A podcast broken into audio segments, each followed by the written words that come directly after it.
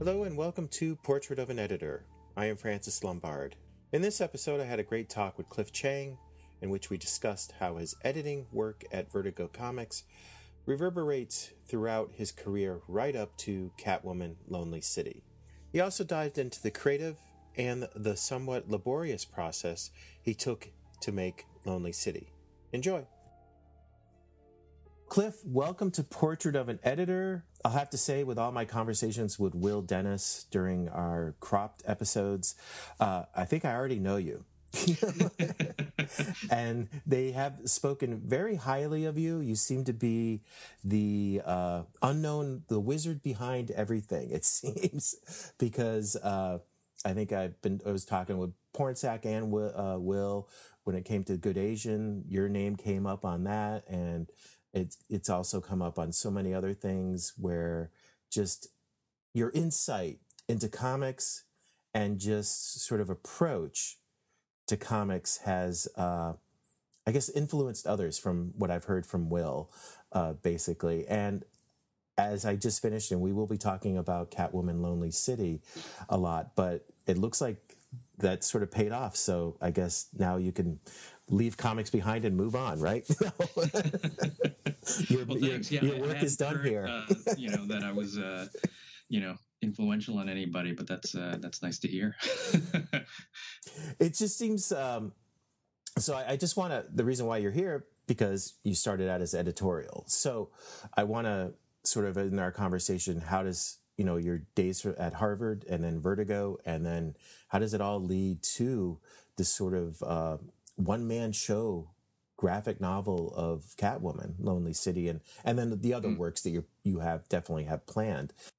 Uh, for listeners, let's just start off. I mean, one thing I came and researched that you were you you got into comics pretty good, you know, just before you like hit high school or stuff. And I, what I heard that you were saying that you read for four years, there was like you know, you know, you really read them intensely. And then like everybody else, usually, you know, things drop off, you know, high school comes around and just growing up and other things. And, you know, we're, you know, back in the day when you read high, uh, comics in high school, you were sort of, you know, still, it wasn't accepted as it is today, really. Mm. You were sort of seen as the outsider or weirdo or nerd or whatever. You know, what was your love for comics that, you know, started this all? Where did that was sort of set you up? Yeah, I started reading them when I was 10.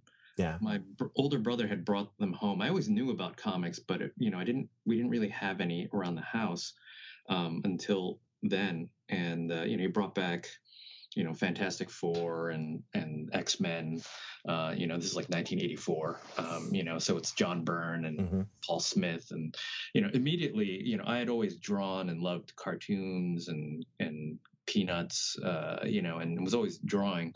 So it really spoke to me. And the way, you know, those comics were written, they pull you into this universe and, you know, with all these um, references to other books and storylines that you haven't read. And, and so it, it's really fertile ground for, you know, for a 10 year old, um, you know, and, and it kind of blows your mind how expansive it is so I, I just fell into it, and the, that kind of graphic storytelling I hadn't seen, you know, really, you know, beyond comic strips, um, you know, more than four panels, uh, you know, to see things play out in that way, I think was really, I, I didn't think about it intellectually at the time, but it really was this kind of advancement for me, you know, to see that happen on the page and uh, so I loved it and read them for years. And then I think it was probably around when the direct market happened, it became a lot harder for me to get comics because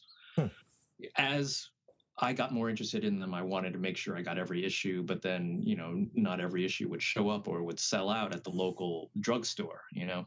Yeah, I used to drive my uh, local. There was a, two drugstores in town, and I would drive. Got to the point I started driving that person crazy with the magazines. Yeah, and like I would be there on whatever Tuesday, and I'm like, "Can you open that? Can you snip those open right now? Because I want to get that issue and stuff."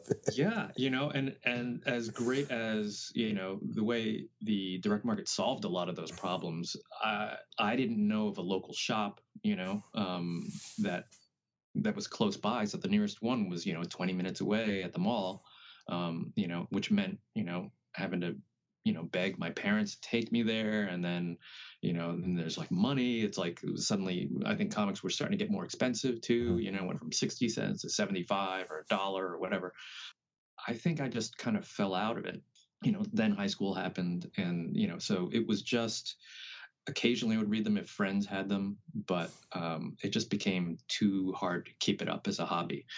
Uh, so it wasn't until college that I had, you know, the free time and the just there was so much comics um, available in in Cambridge. Uh, you know, being a college town, you know, there was three at least three great comic shops. Yeah. Within you know, uh, you know, two blocks of each other, mm-hmm. really. Mm-hmm. Mm-hmm. So. Uh, it was really easy to to get back into it and at that point, I started reading the Vertigo material, and you know, it blew my mind that there was this other, you know, this whole other approach to genre fiction, uh, you know, with an eye towards appealing to adults or just more, you know, mature readers, I guess, you know, and it spoke to me, you know, it, it, you know, I started reading Sandman and, you know, I was an English major and it just, you know, that just dovetails when you're, you know, 18, it just, it, it works out really well.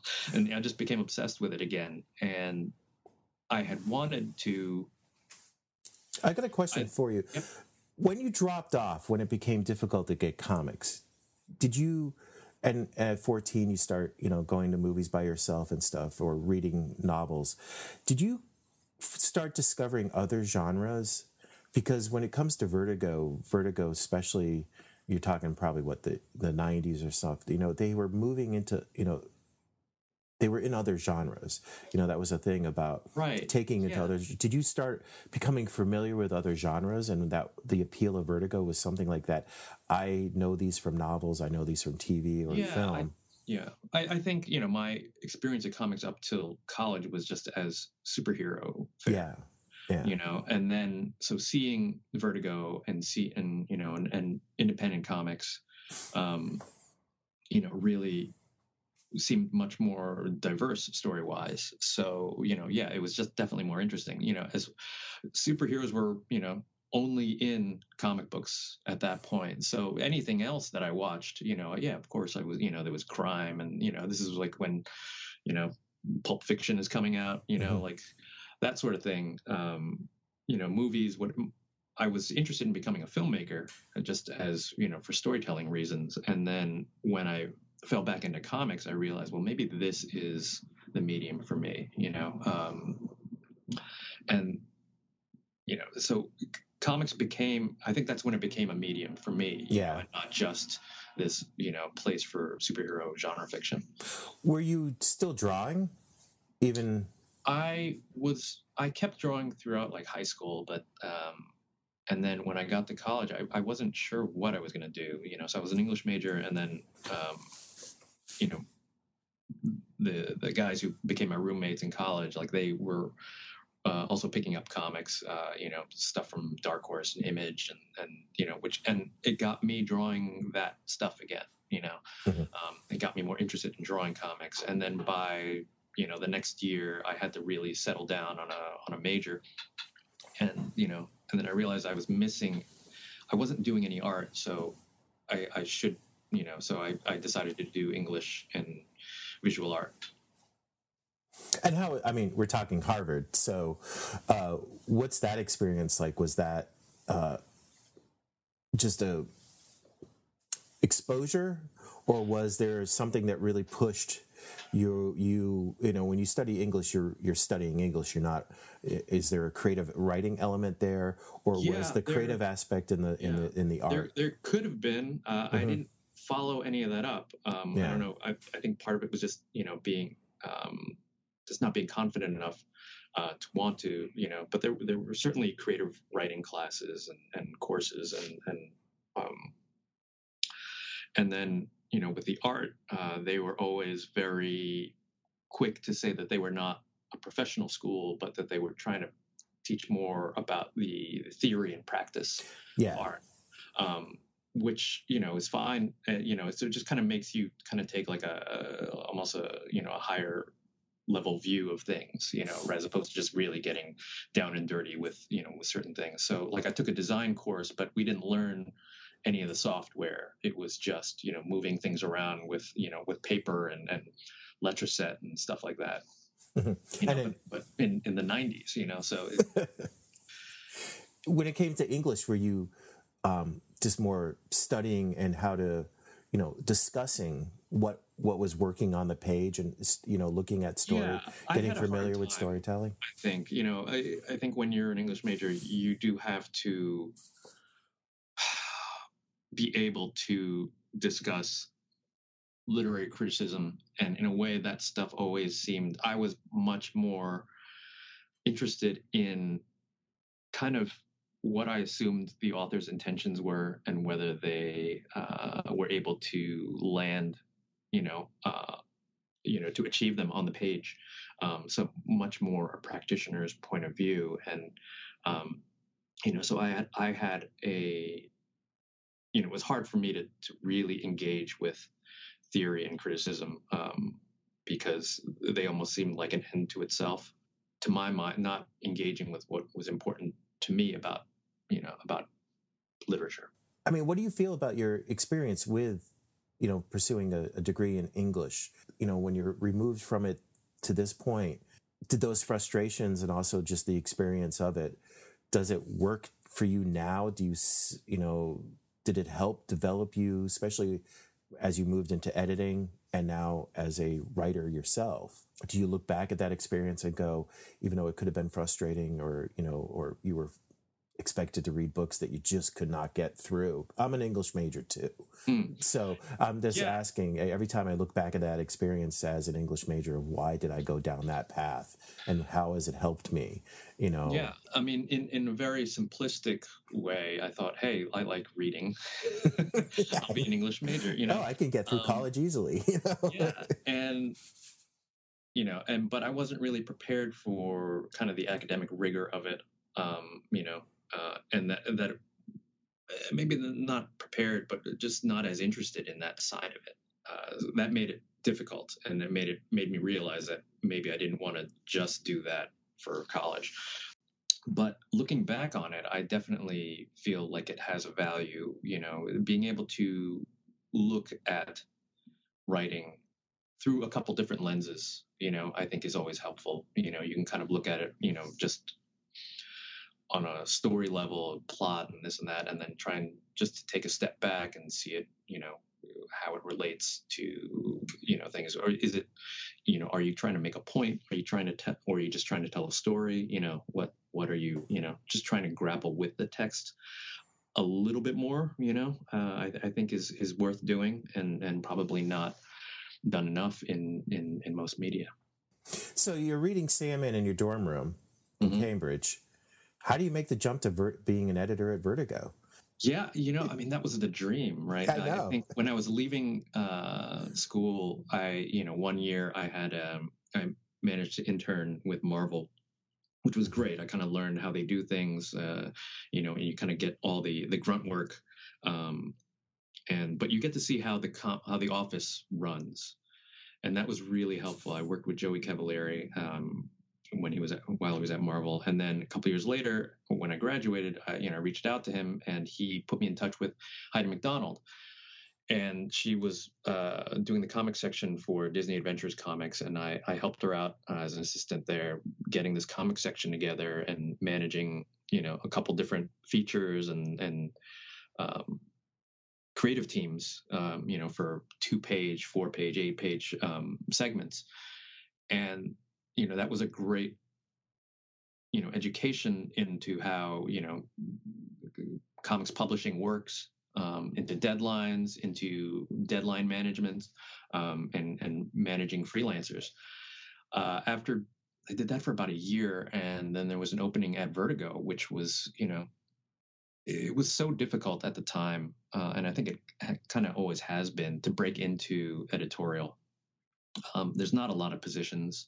No. It tends to be by attrition, you know, and and you know either people, um, you know, move up, move on, you know, or sadly, you know, pass away. And you know, in you know, it happened that you know there there was an opening. Uh, I interviewed for it, did not get it, but my um, my wife, uh, who's now my wife, she she got that position, and then six months later, another position opened up at Vertigo. So it was it's um, really fortuitous, but uh, you know, I, I just never expected that. You know, uh, to be able to work at Vertigo. You know, it was such a an important touchstone for me uh, in terms of my comics reading, and you know, the dream was always to work there or work somewhere similar. Mm-hmm. At this point, I was still I wanted to make comics, but there was no guarantee that I would become a penciler or an artist or that it would be good enough. So making comics whatever form it takes you know if I, if that meant i was going to be an editor then i wanted to be an editor you know so it was you know by whatever you know whatever means necessary one thing i discovered is that like at marvel going through the internship and being familiar with how the office is run and the workload because i actually, you know, uh, the French office that I worked for with humanoids was probably a lot more laid back, and you know, we're producing one book a year for every series. If you know, you're lucky if you get two. But did you? Did it help being an intern at Marvel just to understand the workload? And what was the differences between coming from the Marvel office to the Vertigo office? Was there just in workload? Did you? Well, it?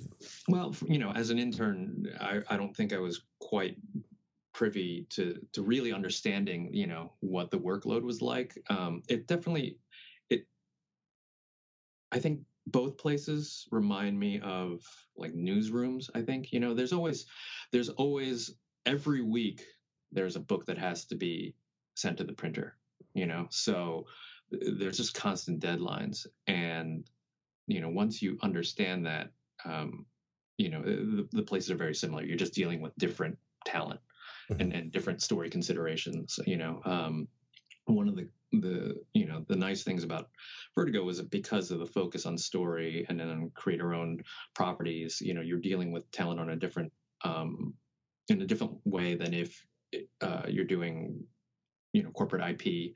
You know, if, if it's Batman or Catwoman or whatever, you know, the company is definitely going to have a more a stronger say uh, in what you can and cannot do, and and that isn't necessarily negotiable. But then when you know it's a creator owned, if it's preacher and and you know Garth has written something and then you you know they're worried about how it might play or whatever, that has to be a conversation. It's a more gentle conversation, or you know, and they're also very respectful of that author's voice and what their vision for the series is. So uh, I felt like having that you know I, I feel like that's much more where the industry is these days mm-hmm. compared to say 80s Jim Shooter Marvel, you know, yeah. where the editors are really calling the shots on so much stuff, you know.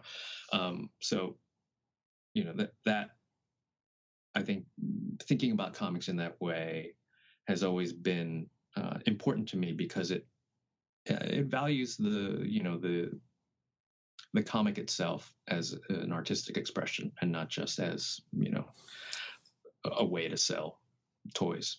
Mm-hmm.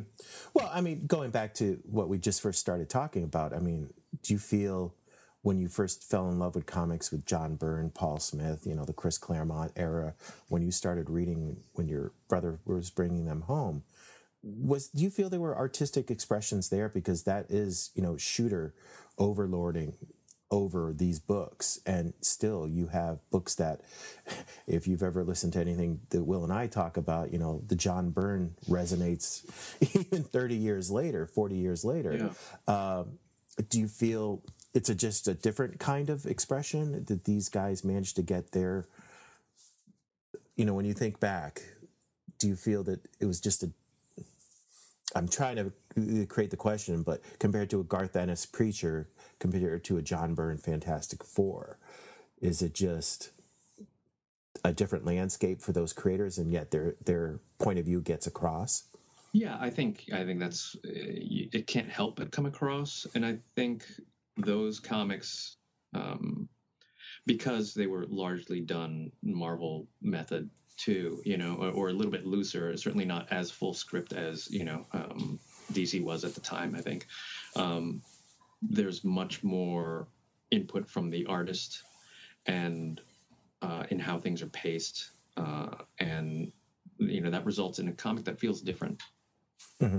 You know, and and th- there's something really visually engaging beyond just hey that's an exciting pose or something like that. There's a pacing to it that is specific to comics um, that that leverages the strengths of comics as opposed to just being, you know, a storybook. Mm-hmm. I, I didn't really want to jump into Catwoman Lonely City right now, but now that I'm thinking about it, is that John Byrne's Fantastic Four, when he was on it, he was not only writing and penciling, he was inking. And I think there was even times when he lettered.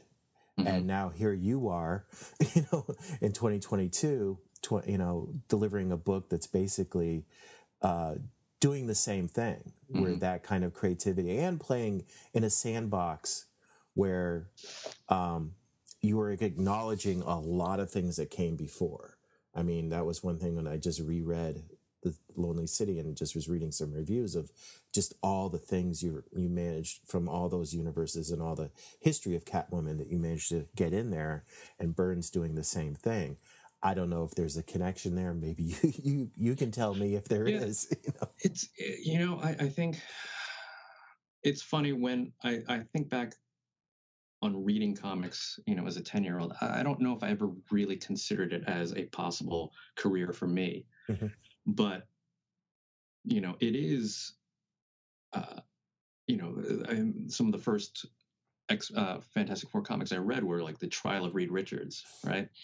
And Byrne inserts himself in that story. Um, you know, I, always love that Marvel Comics exist in Marvel Comics, mm-hmm. um, but um, but Byrne shows up and and you know goes on an adventure to to Galactus's trial or Reed Richards' trial, and um, you know, so there's an awareness that somebody is making this stuff, you know, and I don't, I didn't realize then how much work it was, but you know, but it, it is interesting to think that like one of these comics that you know so early on um, you know was done you know has this kind of auteur voice to it. Mm-hmm, mm-hmm. and then yeah here you are now. So but let's get back to your timeline as an editor. I've asked this question a number of editors when they get jobs you know on that is that the process of getting a job as you were saying earlier you know it's really tough. There's very there's not a lot of them to get into editorialship. Did they really put you through a lot of you know, question and answers and well, how did they test your your skills or did they what was the interview process? Because i've heard things where it's taken months and they want you to break down a script. They they also want to you know they're asking about you know other technical aspects or I think Will's told me that he he basically did an interview a few times, and because he knew somebody, and they were you know, uh, Shelly Bond, I think they were looking to hire somebody. And yeah. he's like, this is okay. I can come that. I know comics and, and go from there. And it sounds yeah, very simple. you know? It's my leaving uh, DC Vertigo that, that opened up a spot. And that's, that's the, the job that Will got. Actually. Oh, okay. Okay. Um, which is wow. Funny. It all comes together now. yeah. Yeah. I did not uh, know that. Okay. yeah. See, Will had to fill the, the giant gaping hole that I left. Um, the, uh, Stuart Moore was the one who interviewed me mm-hmm. uh, because he had interviewed me um, six months earlier um, for another for the other position. The other position, um, Jennifer came got. back to me, and you know, and and and that was great. You know, so I I had a couple rounds of interviews, maybe you know, one with him. Um, and then one with with Karen Berger uh, as the final one to just make sure you know I wasn't, you know, that I knew what I kind of what I was talking about. I think, you know, having, you know, an English degree from an Ivy League, it just kind of gives you some, you know, you're in, you know, you're past the gate mm-hmm. already. Mm-hmm. Mm-hmm. Um, and, you know, to be able to talk at least somewhat, you know, about story and about writing, uh, you know, I, I, think those things helped. Uh, and but it wasn't there wasn't a test per se. I, not that I remember. I, I can't you know there, there wasn't like you know hey you know here's a script and here's some pages can you balloon them um, kind of thing. Uh, you just but you know you just end up learning that stuff on the job. Uh, I think because I had also the editorial experience already with Heidi. Um, yep. you know, then they knew I could kind of just jump into the job without too much, um, you know, training. Was Heidi in Burbank at that point, or was it still run no, out of New York? It's in New York. Yeah. Okay, and they were running it out of New York for. Yeah, Disney had a, had an office in New York. Oh, okay. So, and then you learned ballooning there, and and et cetera. Just the sort of the the skills of getting a book together for shipping yeah, out. The, the assistant editor stuff, you know, so making sure there are copies when the art comes in. There's a lot of, you know, assistant editors are, are so like their job is 90%, I think, logistics. And then mm-hmm. slowly on the edges, you learn these other higher level skills about, you know, plotting and pacing and, and talking with talent. And, you know, that, these are, you know, but it, it's not, um, so much of at least you know the way we did it, you know, um, the editor really relies on you to do that sort of work so that they can be freed up to read and scripts and edit scripts. Um, otherwise, you know, where, you know, when is there time to do that stuff if you're, you know, too busy chasing down, um, you know, pages and things like that. Mm-hmm. Is there something that you really like doing as an assistant editor? Was there some, you know, that maybe as an editor you miss doing? Uh, I missed. I mean, my favorite part was talking with creators uh, whose work I loved, and and getting insights from them on the craft. You know, uh, I was still very interested um, in becoming a professional artist when I was there. So whatever I could gain, you know, glean from them, you know, from these phone conversations, checking in weekly, you know, how's the deadline? Where's the script? Where's the pages? Where are the pages? Um, you know, but then, you know, you can't just you can't just call and, and ask where's the work. Um, you know, you're having a conversation with them, and then at the end, you know, where where is it? You know, um, but those conversations were really great, and and everyone was so supportive. Um, so those are my my fondest memories of, of working there, you know. Um, but there's a, there are a lot of little things, you know, just that took me through almost like a boot camp of sorts in terms of making comics. Just the sheer number of pages that would come in and need to be ballooned and sent out to letterers, and you're comparing them against script. So you're constantly seeing what the script called for, how the artist interpreted it, and then you're weighing that on like, well, what's the final effect? Are they, you know, are you getting what the the writer um, asked for? Is it okay that you're not getting what the writer asked for? Is it better or is it just different? And then if it's if it's wrong, mm-hmm. how do you fix it? You know, and you, and and and at that point, usually it's it's so much work to redraw stuff. Um, you know, that's sort of the last, um, you know, resort. So you're trying to just do this kind of field medicine on a page like what if we move this you know balloon over here or we change this dialogue a little bit will that make this panel work better you know or make this moment land better um, and doing that week after week gives you a different kind of fluency in the language of comics you know because you're constantly seeing what happens if i change this tiny thing um, and you know without that i don't you know it, it very quickly built up for me, uh, you know, fluency in, in, in, visual storytelling.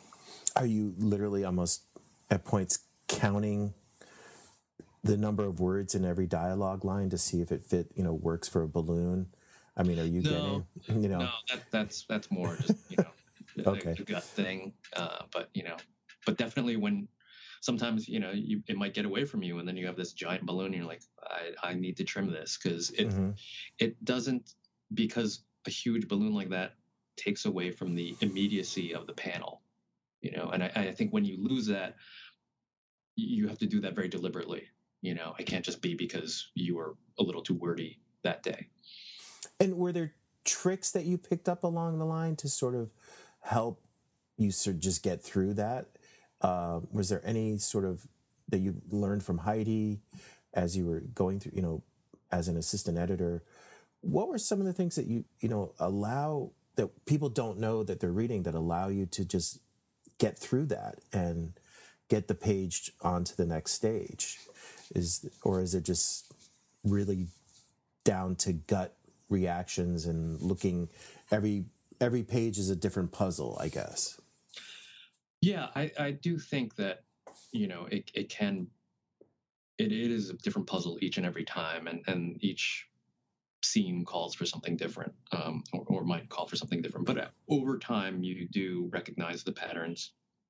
Um, you know, so that experience was really valuable for me. But, you know, I think maybe, you know, what I learned uh, is most important for that was most important for me as a penciler was making sure that you leave room for lettering you know mm-hmm. and if you do your own ballooning um, that pacing is so important it's so important to whether you look competent as a storyteller um, so if you if you're able to present ballooning it makes uh, the you know the assistant editor's job a lot easier. It preserves the storytelling style that you want um, and that will become associated with you you know. If, if you're adding a silent panel you have to you know show you know you want to make it clear. Otherwise suddenly there's eight panels on this six panel page uh, you know why why is that you know? So um, you know so you have to explain that to your editor and by having being able to show balloons um, balloon placements then you can you know they can read along with it and see how you've adapted the storytelling, or, you know, or refined it in some ways. You know, not enough people do it. I think. Um, you know, just trusting that they're going to stick with the script. But like, you know, what happens when you combine, you know, these two panels because it's just two characters talking to each other without a significant beat. You know, mm-hmm. to give yourself space for something more important. You know, a panel or two later. Um, you know, those are those are important things, and th- those are things that I feel like you learn you can learn more easily through you know going through a volume of pages. So when did you actually start at Vertigo? You got hired what year? I think it was n- end of 97. 97. Okay. Yeah. What was your first day like if you remember it or I don't know if maybe you've blocked it from your memory. I don't know. And you were hired as a an editor, right? As an assistant editor. As an assistant editor. Yeah, I actually never made it to editor. Uh, okay. Um, so uh, because I know in 03, so six years later, you're drawing Beware the Creeper. Right. That's when I became yeah, aware of was, your stuff. Yeah. Yeah. I was on staff for two years. So two uh, years. okay. Yeah. And left at the end of 99. Uh, I had. So you were working under who? As I was working assistant? under Stuart Moore and okay. Axel Alonso. And then the last few months I was working uh, with uh, Shelly Bond. As an assistant editor compared to your job with Heidi, what were the changes or what was the difference? I mean, mostly volume. Um, okay. You know, w- when you're, it's really great to work on shorter pieces because you get a feel for structure. Um, but then when you're talking to Peter Gross about Books of Magic, initial Books of Magic, you know, that's 22 pages. Um, you know, it's a different volume of stuff and, and making sure that all the pieces for that come in at the at the right time and that you're you know you're trafficking the pages to the right people and keeping everybody moving. That was a big part of the job um, the traffic cop part of it. And and it shouldn't be underestimated. It might not be creative necessarily but the project management is, is kind of where the schedule lives and dies and you're talking 97 right mm-hmm. so a crop that i just recorded uh, and i'll have out before this Will and I also were talking about at that time, and I was getting really back into comics. People were talking about the industry. We might not be here for mm. a month. Yes. Um, what was you know? I remember reading stuff Warren Ellis talking about. Oh, comics, American comics are done in two months. Done in this. What were you thinking back then? Were you thinking people just don't get it. We're going to bounce back. Marvel, of course, is coming out of bankruptcy and stuff like that. What was the vibe at Vertigo then? Yeah, I don't know. I don't know if I was industry wise that savvy about what was happening. I mean, eh, you know, as aware as I was, you know, it was probably 96, right? When things went really um, upside down. Yeah. With comics. So we, this was coming out of that and things were starting to get better, although Marvel was starting to get things were starting to get really dire for them. I know now how dangerous a time that would have been for comics, but at the time, you know, at DC, I was just thinking, well, you know, this is just you know competition or whatever. Like, you know, if if you know if I hadn't really thought about what would happen if they you know, really went out of business, mm-hmm. um, and how disastrous that would be. Um, you know, so I don't think I was as nervous as I should have been. so you you get the job and you're there for two years. Um, and you, as you just said, you were like, well, if I'm going to get into comics, uh, and here's the opportunity to be in comics as an editor. Yeah. Uh, but it sounds like in other things you've said that you were pursuing, you know, you were getting back into drawing. You were drawing yeah, because I was, I was working on my art at the same time, yeah. trying to get short jobs. Um, and and the good thing about being on staff was that I got to know the editors and they got to know me, and I would send them, I would show them samples, um, you know, and get you know real feedback. Like you know, it was like going to a you know a convention and having a portfolio review, uh, and it helped me get you know just short things here and there just to work on my chops. Um, how do you negotiate the politics of that? Because you're here gently. Yeah, I was going to say because gently. Yeah, it, it, it, you have to.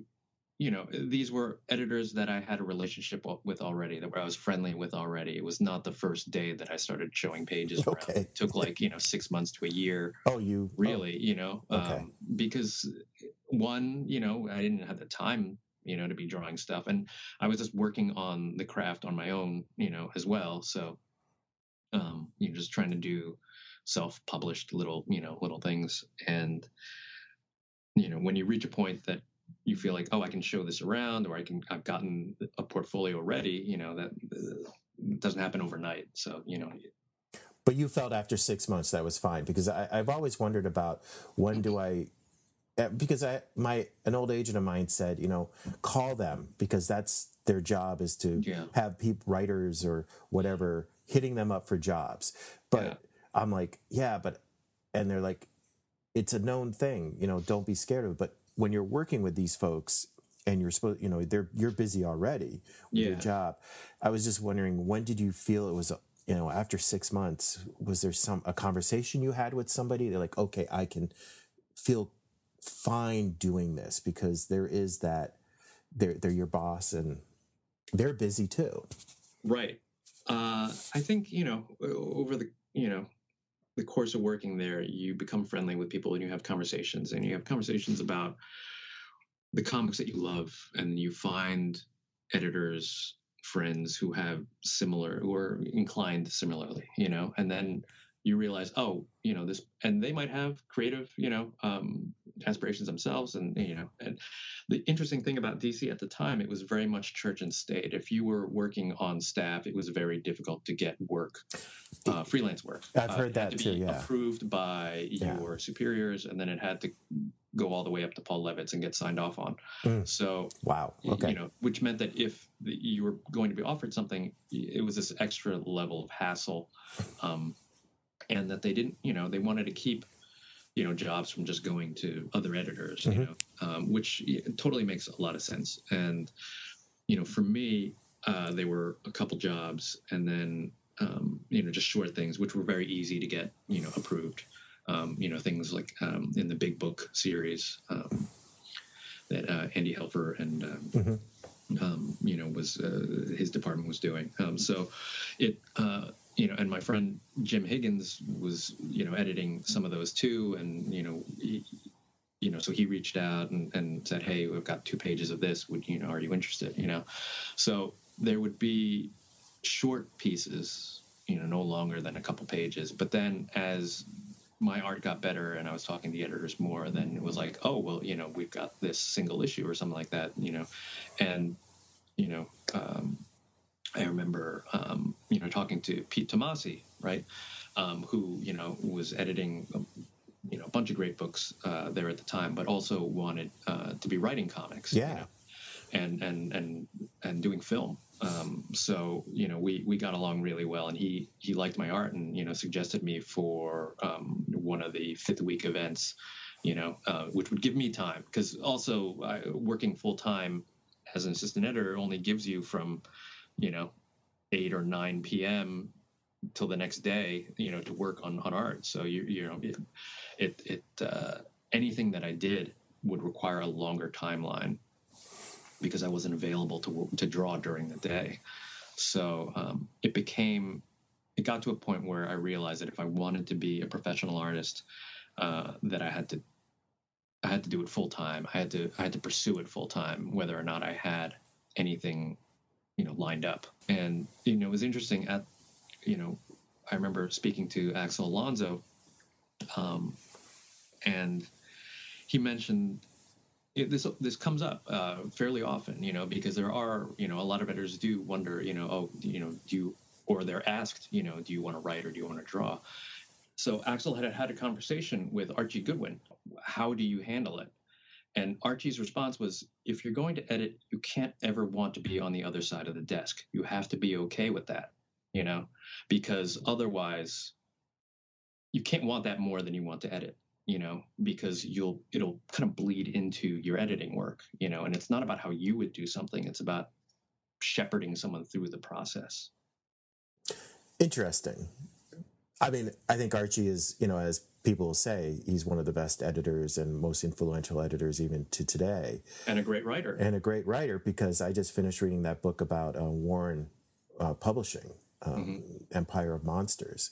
And Archie was editing and writing a lot of books. Yeah. you know, it'd be interesting to find out when he took that upon himself well, you know I, I that philosophy. I don't think it's that he separated them mm. uh, necessarily, but you can't want to be a writer more. You can't, you can't let that desire color your editing. Work, color your editing, yeah. You I know? see. And and, yeah. if, and I think if you want that more than you want to be an editor, then that can be a problem. Mm-hmm. Mm-hmm. You know, and and for me, it was you know I, I thought that was really interesting, and I had to think you know, you know which did I want more, and you know, and that's when it came down to well, if I'm if I'm ever going to m- make it as a professional artist, then I was going to have to dedicate myself to it more. So you wanted that more, yeah. As a, after two years as an assistant editor, working what probably twelve hours a day, yeah, basically you right. were you realized I still want to be in comics, but not as an editor and not in not that spot in comics. Yeah. How planned out were you on making the the, uh, the change, or did you just sort of leap into the dead, you know, the deep end of the pool? Um, I didn't have a lot of work lined up. You know, I was able to move home, uh, which meant not having to worry about rent in New York City. Uh, so I could just work on drawing and whatever jobs came in, you know, and I mm-hmm. did that for a few years, um, two or three years. And you know, it wasn't. Um, yeah, you left in '97, right? I left in '99. '99. You left. Yeah. You started in '97, left in '99, and then spent the next couple years just working on whatever you know came, yeah, came way. my way. You know, and and it was you know initially an issue here and there, and then um, and then the more regular work uh, happened when I started doing backup stories with um, uh, Matt Adel- for Matt Idelson in uh, in Detective Comics, the Josie Mac stuff with Judd Winick. Yeah.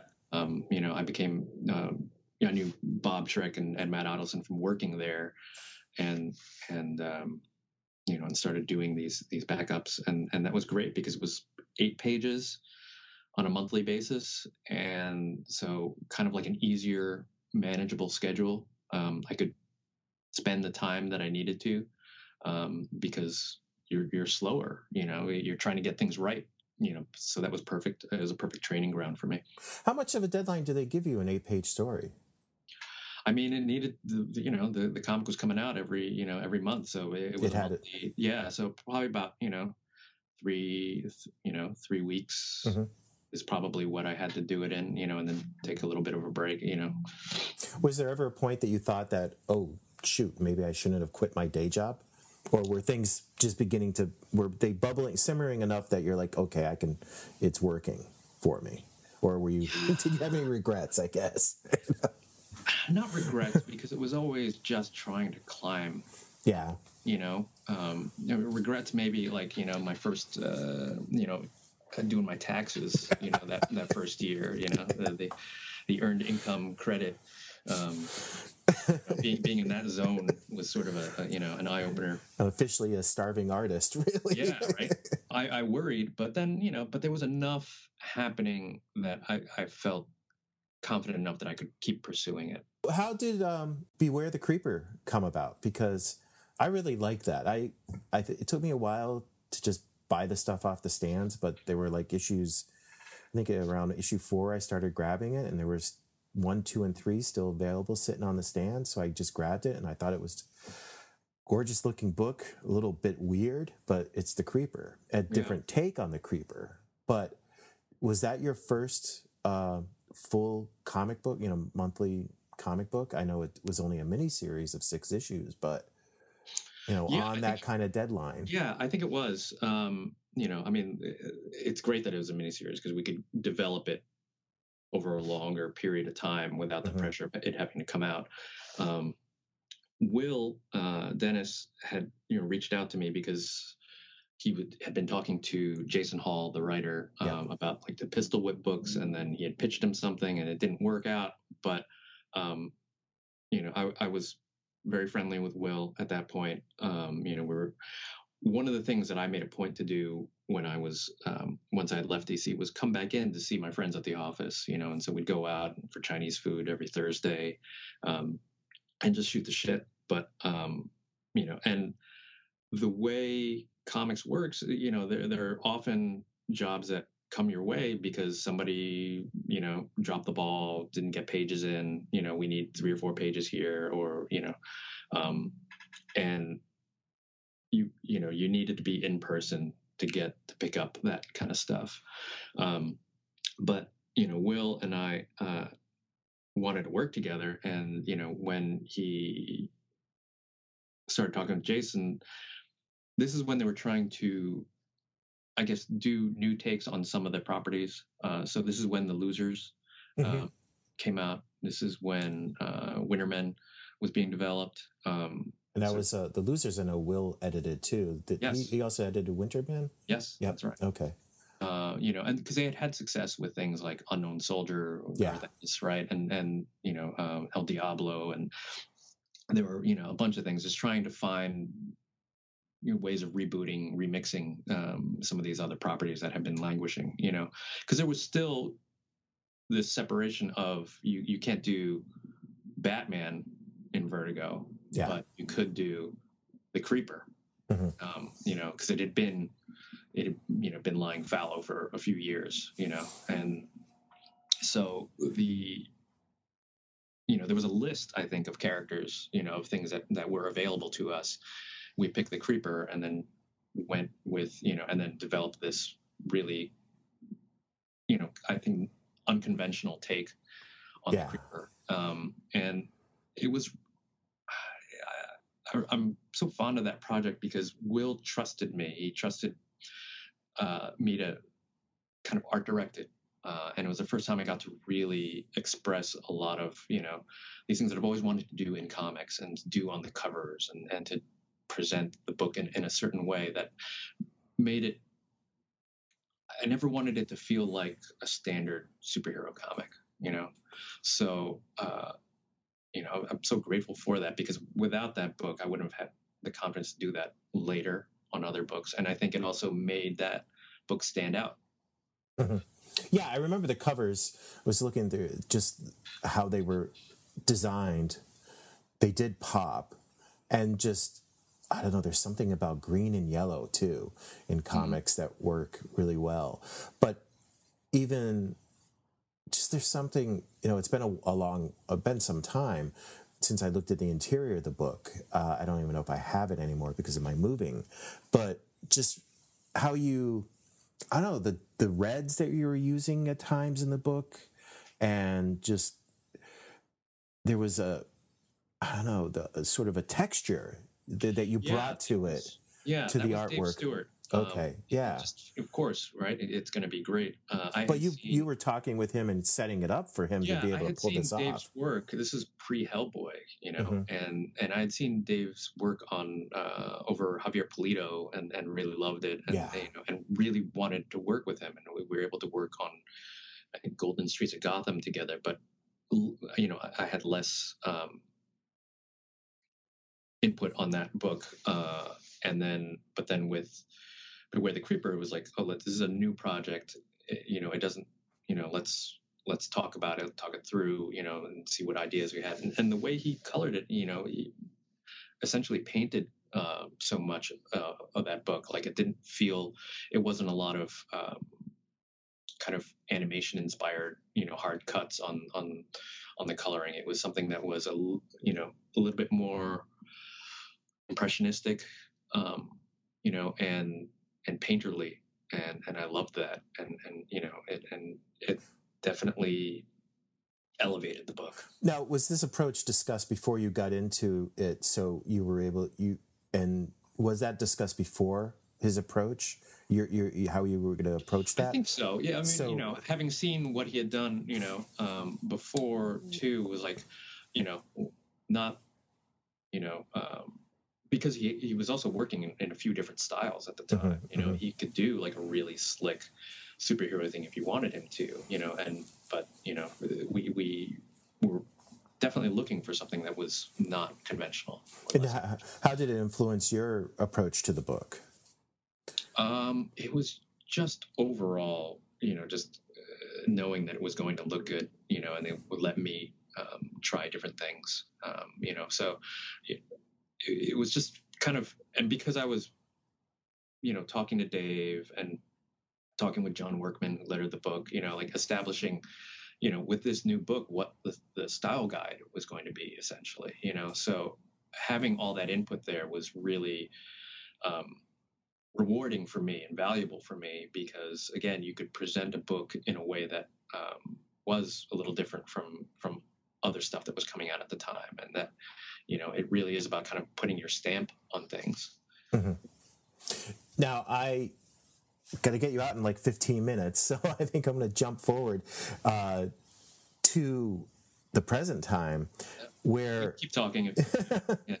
But I just want to. Um, so, how does all this, you know, the developing an experience, and you've been, you know, you went on to Wonder Woman too, which, and then also Paper Girls, those long, you know, very successful runs. But eh, what did you, I guess, your two years as an assistant editor, mm-hmm. how has that influenced your the last 20 years of you as a creator? I think it's let me have a fluency in the workflow that most artists don't have.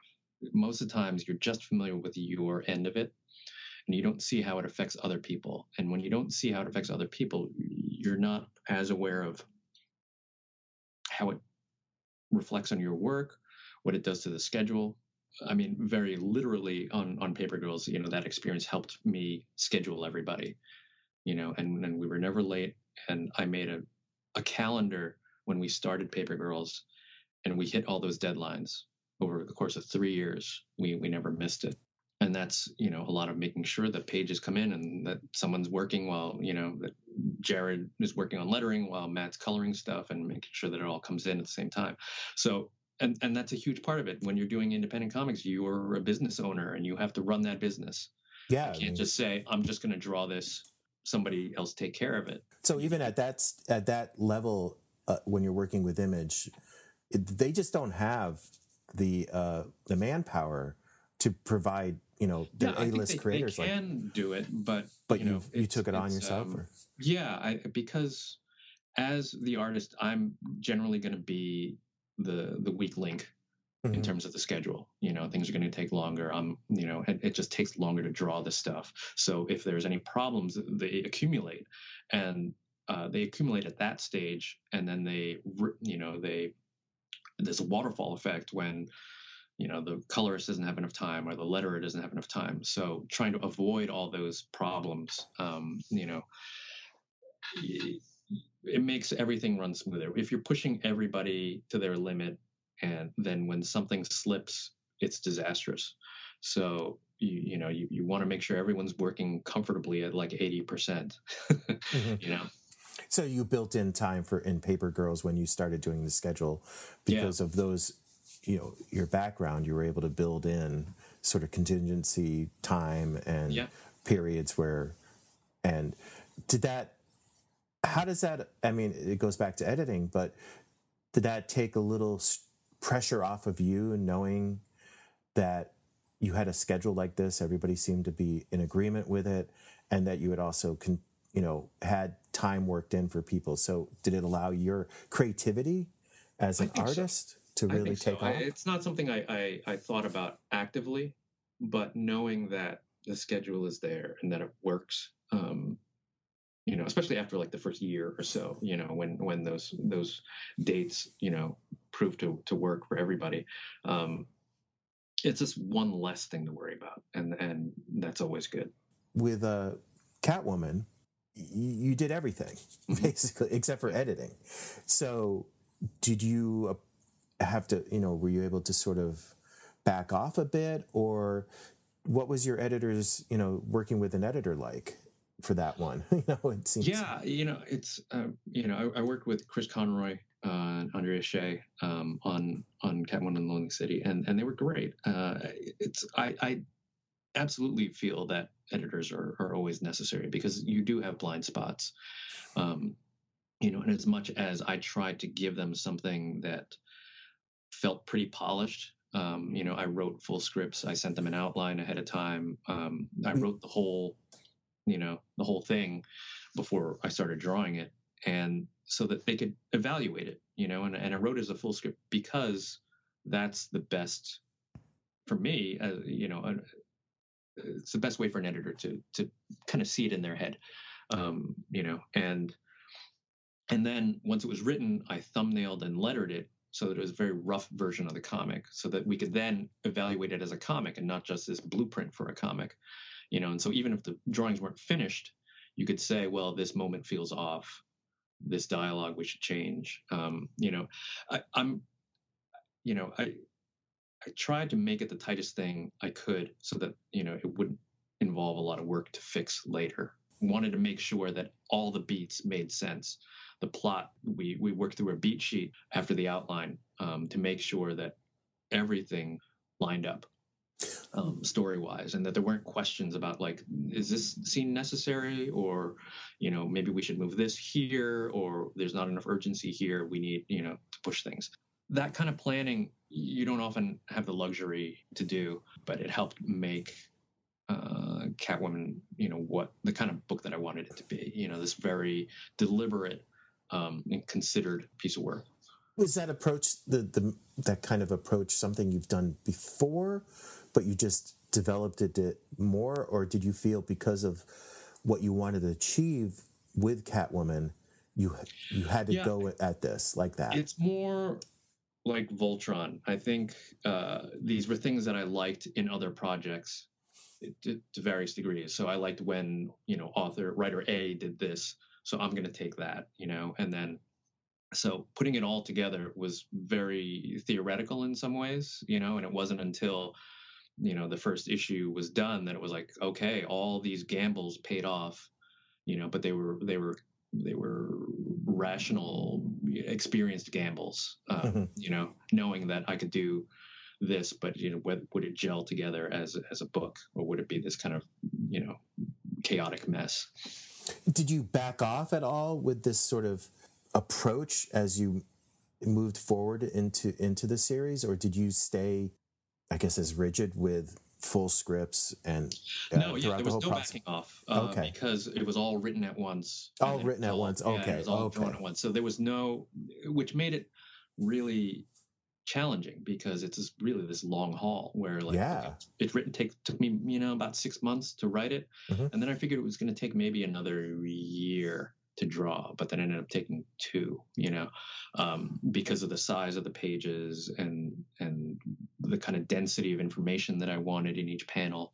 Um, you know, that pacing is so different from a lot of the other comics that I've worked on, um, and more directly kind of an homage to you know 80s dc comics and the level of density that they had you know when you look at something like dark knight returns or you know, uh, you know, or year one, uh, for example, you know, like those are very dense books, um, mm-hmm. but they don't always read that way. But there's a lot of information being given. Yeah, they don't because I, I mean, I read Catwoman pretty much in my, the first time once I finally got it. I got the the collected hardcover. I mean, thank you for that really interesting direct, direct market cover the uh, that was awesome. The fold out and just everything. Yeah, that was that was their they, they were that was pretty great. Um, and I started rereading it again for this and prepping for this, and I reread it again. I'm like, wow, okay, uh, I'm missing stuff. I missed that. I see this now. Um, it and I'm I didn't get through all of it, but I'm going to finish it tonight because now I see exactly what you said. It it there's so many layers to this um, that it it deserves a second or third read.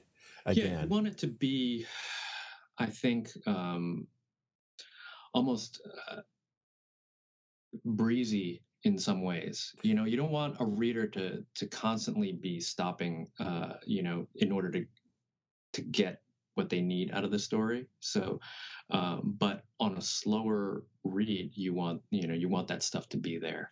Um, there's a sense of it being there when when you're reading it quickly, and then when you slow down, you can appreciate it um, a little bit more. But um, you, I don't think you want to load it down with being I, you know, it's it's hard because I think you know there, there, are benefits to being more upfront and obvious about things, mm-hmm. but um, you know, I, I tried to background a lot of things just so that you know they wouldn't take away from the immediacy, you know, of the story because. Well, you know, it, something like that can be re- very ponderous too. Mm-hmm. I mean, I read plenty of comics that you know try to deal with this kind of thing or reference a lot of history, and it's like it's there if you know it. If you don't know it, it's fine. But if you get the sense of it, that's actually more important than anything else.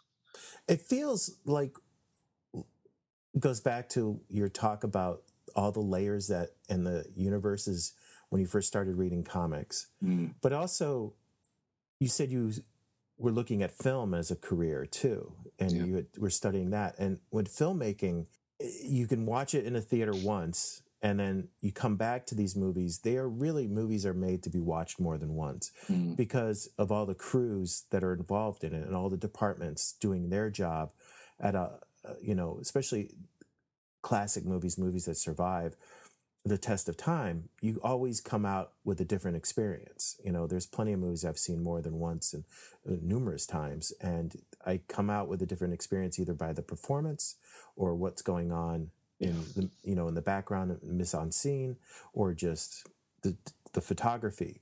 And what yeah. you're accomplished in this um, is something similar to that where you acknowledge the history of comics you know i'm not a big catwoman fan but the first thing i thought about like is Darwyn Cooke's, you know Selina's big score that reminded me that's probably you know of that when i started reading yours but also just the layers and just the look and being able, you know, your authorship approach to this because you basically were an author on this comic. But yeah, there's so many layers going on in this. It's I'm not saying I'm not trying to, you know, oh, it's it's just a medium copying film. No, you can do this and have a really engaging read in different layers, in different ways. Yeah, yeah. I, I think there's a way when you're making it to that you're always trying to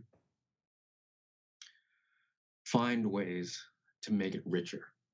It's not necessarily detail, but there's a lot of story elements or a lot of choices that are very deliberate. And I think when a reader is going through the story, is reading it, when they see something, they make an assumption that you meant to put that in there.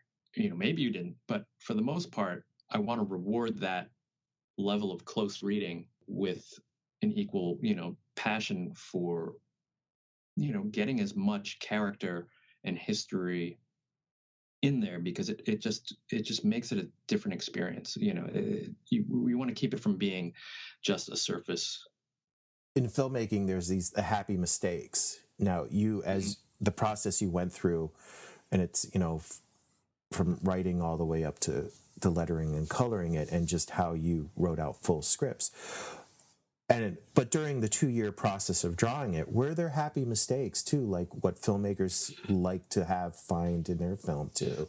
Did you yeah, come across any of those? Yeah and and those were actually more editing things where you know I, the way i had i had i went back. There were definitely pages that were rescripted and redrawn um, you know from a thumbnail to better address things that were happening. As i was you know started drawing that's when the pandemic started and then the protests around george floyd's murder these were things that needed to be thought of and, and incorporated in, in ways that weren't cheap. Issues around police brutality, you know, these were, you know, things that I wanted the comic to be in conversation with. And that required rewriting parts of it, you know, certain pages, certain scenes, um, you know, to change the emphasis or to be more explicit about things. Those are absolutely, you know, maybe they're not accidents, but, you know, um, you know, a note from the editor then changed, you know, there's one one page that probably you know went through three or four different drafts over the course of you know several months. I, I did one version of it and then left it, and then six months, you know, a few months later, I came back and said that felt wrong. You know, let's do this, and then and then reconfiguring it another way at, again by the end uh, when I actually had to you know turn the book in. With all the planning that went on, it was also important to stay agile, to be nimble, and and you know if things needed to change, to change them hopefully we caught most of those things at an earlier stage so that I wasn't, you know, having to change fully drawn pages.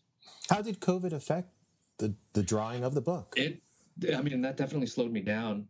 It was right as I was beginning to draw and, or no, actually, no, it was when I was thumbnailing and, and, and writing, I think. Um, maybe. So it definitely slowed me down on top of everything else. But at the same time, it was also this, it was an anchor. It was something that was steady for me and that I could go back to, that I could do day in and day out in spite of the kind of weird Groundhog Day effect of, of lockdown. So, you know, I was grateful for it, but, you know, it's also, it was definitely a challenge. Like, it was a marathon. Yeah. And, and, and usually, I'm used to the shorter race of a monthly comic where, you know, where you get it out, you know, and then, and then there's at least some relief. You know, if it's the first issue of a five issue arc, at least you're done. You can put that one away. You don't have to keep it in your head anymore. Mm-hmm. But then with this, it was just constantly having 200 pages of story in your brain and thinking, well, if I change this panel, how does that affect everything else? Yeah. Or, and, and that's exhausting. but that work has to be done or else you just end up with this kind of really fluffy you know thing that doesn't hold together. So in my conversations regarding uh, black label and just the birth of it and uh, with other editors there is a freedom there. And yeah. what do you think of the black label experience for for you for you? Yeah I'm, because I'm really of the challenges. Yeah um, you, I'm, I'm grateful for their approach. I'm grateful that they to be invited to do something throughout it was very much, well, what do you want to do? You know, was the question. And for me, that's unprecedented with, you know, a character like Catwoman or Batman, you know, like you, you don't get that opportunity very often. And, and so, you know, I remember talking with Jock, you know, who was working on Batman, uh, One Dark Knight yep. Uh, at the same time. And we were just marveling at how, you know, given our experience there, just how open they were to everything that we suggested, you know, um, that we wanted to do and how we wanted to present things. And, you know, having come off Paper Girls where we had, you know, complete control over that, you know, I was worried as like what's going to be like, you know, to work at DC again, you know, once one and, you know, and it was wonderful. Um, you know, it, and and a very special place, and I hope they keep doing these kinds of books because it it's the kind of thing that I think results in hopefully, you know, comics that uh, are evergreen. Uh, it shows potential of the medium. It gives and a different look at these characters that you don't necessarily get from the monthly uh, issues. And it goes back to sort of what we were talking about with the Beware the Creeper, of that a, a different take on these characters. Yeah. And the thing I like about Black Label is somebody I, you know, I'm familiar with Catwoman. I've jumped in, jumped out. I, and I like, you know, the funny thing, the nods to the the silly suits that she used to wear. you know, the, the, sort of the orange one. I mean, with the purple one with the tail. And mm-hmm. I'm like, wait, is that that's the one with the crazy boots, right? And it was just basically somebody drawing a naked naked woman and painting her purple. you know? right. You know, just um, is that, uh, yeah, I you you can. I have the basics of that character Yes, and, and, and then was, I could jump yeah. jump in there and read this and enjoy this. And that's why you know I picked Catwoman. You know, I, when I thought about all the characters, when I was thinking about what to do, um, you know, I thought, oh, maybe I'll do a Wonder Woman war book. That would be really cool, like a period book set in World War II. Mm-hmm. Um, but then I was like, oh, maybe I need to leave one, it's too soon for for another Wonder Woman project for me, you know. Too soon. But then Catwoman, I realized, you know, eh, people know who Catwoman is. You know, they they they recognize the, costumes. Um, you know, even if you don't recognize the costume, you know, or she's got cat ears, Mhm. uh, and you know that she's a thief, and that it's in the Batman universe, right? And that's really all you need to know. And so this book was always meant to be something to bring in a reader who just has that level of familiarity with the property, and then also leverage the long publishing history and the fandom, you know, and and um, the readership that that has existed for the character as well to be able to draw on that as as history for the character uh, and to give them a real sense of um, to use that whole publishing and pop culture history as as background um, in a way, you know, to to make the character feel lived in. I think you know, right? That's the value. I think the main value of Black Label is being able to make these books for a general audience, but then also appeal to you know a hardcore, you know, Wednesday uh, audience as well. It's after 1.30. I got to let you go. So, Oh no! If you have more questions, happy to, happy to keep going. what are your plans for next? You've created this approach to comics, uh, of producing comics. You know, definitely it seems to spin out from your couple years as editor. And obviously with Paper Girls, as you were saying, that you used your experience there to keep that book on track. What's your plans for the future? I don't have any right now. I, have to admit that Catwoman took a lot out of me. I, it uh, seemed like you know. I'm sorry to interrupt, but yeah, it feels like how you described it and just everything you did. I was like, how do you, you know, how do you recover from something like that? And you were still designing the book in a the hardcover. You were involved in that. I mean, where do you, as a creator, because we've talked about that too, is just the physical exertion of drawing and just the, the physical activity of producing stuff like this. yeah, how do you take think- care of yourself, and where where are you in that? I don't know. I think I burned myself out a little bit, if I'm going to be honest. Um, Okay. the the the pressure on the self-imposed pressure of the project and me wanting to be as good as I could possibly make it. You know, this is very much an artistic statement uh, and a proof of concept in a way that like I've learned all these different things about comics over the years. Can I put them into practice? So there's a lot of pressure on me um, to to make sure I got it right. And then on top of that, you know, just the pandemic, I think changed the way my brain works a little bit. You know, this the added stress every day of like, you know, just trying to assess threats. You know, Mhm. um, you know, th- there's a part of your brain that's always engaged with that. So I've lost that part. You know, to to making comics, and then, you know, as I was working on the, the last issue, um, you know, my mom had a stroke, and so I was having to take care of her, and and I didn't work for a couple months um, as well as we, while we were trying to figure out what her situation is, um, and so finishing the issue was, you know, like I was saying before, it, you know, was an anchor for me, but it was exhausting, um, you know, and I knew at this point I couldn't drop it.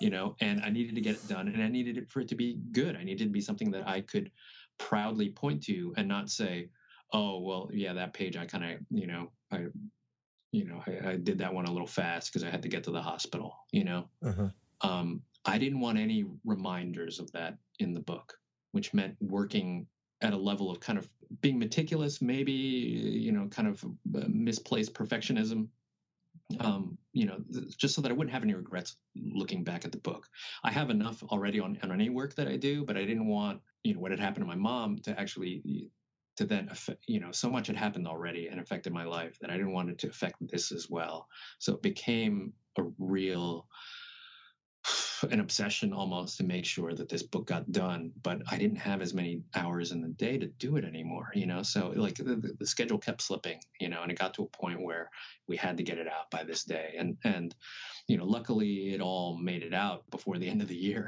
Mhm, mhm. you know, but it's hard. Uh, and and there there's a price to be paid for that. I'm lucky that I have the luxury of not needing to jump right into another project. I'm doing a lot of um, covers these days, you know, and which is a great uh, counterpoint to doing all the storytelling because now you're just kind of focusing on surface, for focusing on craft, you know, on, on illustration uh, and the challenges of that, of conveying something in one image. But uh, you know, I'm definitely feeling the itch to do more storytelling again.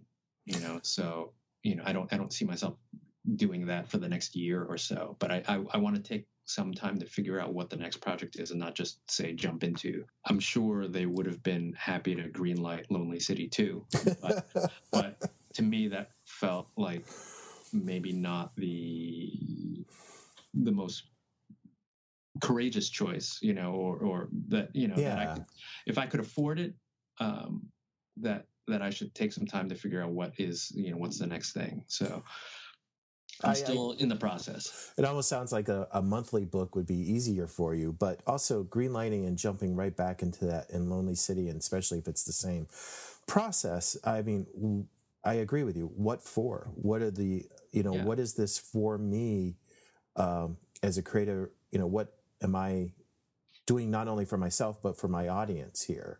You Yeah. know, it, it's, yeah, that, it's a different kind of comic. You know, I, Mhm. comics don't all need to be made the same way. Yeah, And- exactly. And, you know, I, I really appreciated the longer timeline, the the thought, you know, the the the luxury of being able to consider things and change my mind about things and and take all the care that I needed to with the book. It, it felt to me like like making the, the amount of time it takes to make like a you know like a nice distilled whiskey or something um, versus something that's faster and more run and gun and more you know uh, you know more garage band punk rock kind of feeling you know that you get from a monthly comic where it's just let's put it out. Let's keep putting it out. Whatever you did last month that's done. On to the next thing. It's like you know it's an album Mhm. you know just keep putting out singles you know yeah. um and, and see what you what you have at the end of the day versus like this longer symphonic piece you know one's not better than the other and and they have different they require different things of you you know and having done you know the monthly thing for a while like this was a nice change of pace but it always feels but you know this and greendale um that i did for vertigo you know like there were longer pieces and and they take it's a different part of your brain and and i'm very now that i've done it twice i'm aware of the difference between that and, and doing a monthly comic so jumping into another one was not the first thing I wanted to do, but I definitely do want to do it again. and, and there are different experiences for the readers too. Yeah, yeah, Um, absolutely. you know, with how you generate, you know, a comic, you know, every monthly is like a baseball game, you know, Yeah. you, a baseball season. You can't focus on what happened yesterday. You have to focus on what's going on. And then eventually we're in the World Series. But, you know, in your book, Lonely City, it's the same. It's definitely a different experience. I read it differently than what I would do my, my, the monthly books that I have right next to me. right, so, it's a seven dollar book. Like I want people to feel that there's something. You know, I mean, they used to call those projects prestige projects, right? Mhm, With the you know the mhm, yeah. bound books and everything. You know, you want to give something that makes it. It gives it a reason to not be a saddle stitched comic that came it comes out every month. Like there there has to be something in it that justifies that price, that justifies the experience and and the presentation. You know that and that's why I did the book that way. But you know, I wouldn't want to do a monthly comic that way. It wouldn't be possible. and then it also you lose the the kind of immediacy of that, and then the, almost the the call and response Mhm. feel of of monthly comics. I think maybe with the experience you've had twice that you've done this now, you know, maybe there is a way of looking back and um, figuring out how do you protect yourself. hmm Yeah. You know, when what I can, know what that can I take from this experience and then apply to the monthly, you know, to make that feel, you know, is there a hybrid of this that Or- could happen? Or, oh yeah, and then also, yeah, how, if you jump back into that pool, you how do you protect yourself so you come out of it not with this point of exhaustion of like, do I ever want to do that again? That like Yeah. I know how to do this and get to that spot that you were trying to get to with you know a, a black label book like this. I mean, you know, to take it back to the, the original topic, um, I remember when I left DC as an editor that consistently, I, I don't know if I've ever talked to an editor that didn't have these. You you would have these kind of panic dreams about whether you put a book into production, you know, or if you forgot the note, you know, and and then and then the book is going to go out. Did you check the blue lines and did you find every mistake, or is some embarrassing typo going to make it through? Um, Mm-hmm. you know, and I would wake up in the middle of the night being like, did I put that book in? Did I bring it down? I think I brought it down. I'm pretty sure. And you wouldn't know, and you'd have to kind of sit and, you know, until you went into the office to double check. And I had those nightmares for a few months, you know, not, I mean, nightmares is strong, but like I would have those kind of panic dreams, um, you know, every week, every, you know, every week or two, you know, for a few months because you, your body kind of gets used to that level, you know, and it's the same thing with this where, you know, it's like, yeah, this is how I made comics for a few years, you know, step away from that and try and find another way to do it. What's a smarter way to do it? What's a better, healthier way to do it? Or if you just don't like it, go back to you know find a different approach. Really, yeah, you know? yeah. I mean that that is the challenge. I think you know mm-hmm. trying to find, you know, and keep it fresh. You know, Yeah. I, I definitely don't want to keep doing things the same way over and over. Maybe there's a less tortured way of working. Well, I got to get to work. I'm going to let you go. Hopefully, we won't be so tortured, but I've had those same dreams too uh, about editing, about Yeah. um, waking up and like, uh, did I just send out this typo, this massive typo into the world? Ah, shit. You know, like, Yeah. so, but uh, Cliff, it was great talking to you. Great, you know, getting uh, the whole experience, hearing about how you got to uh, Catwoman Lonely City. I think it's a great book. Everybody should check it out. It's definitely the hardcover because you even did more work on that too. The at least the direct market hardcover. You know, you did even more work for us. So thank you very much for bringing this into the world and looking forward to what you do next. Thank you very much. Okay, I'll be talking to you later. Take care. All See you.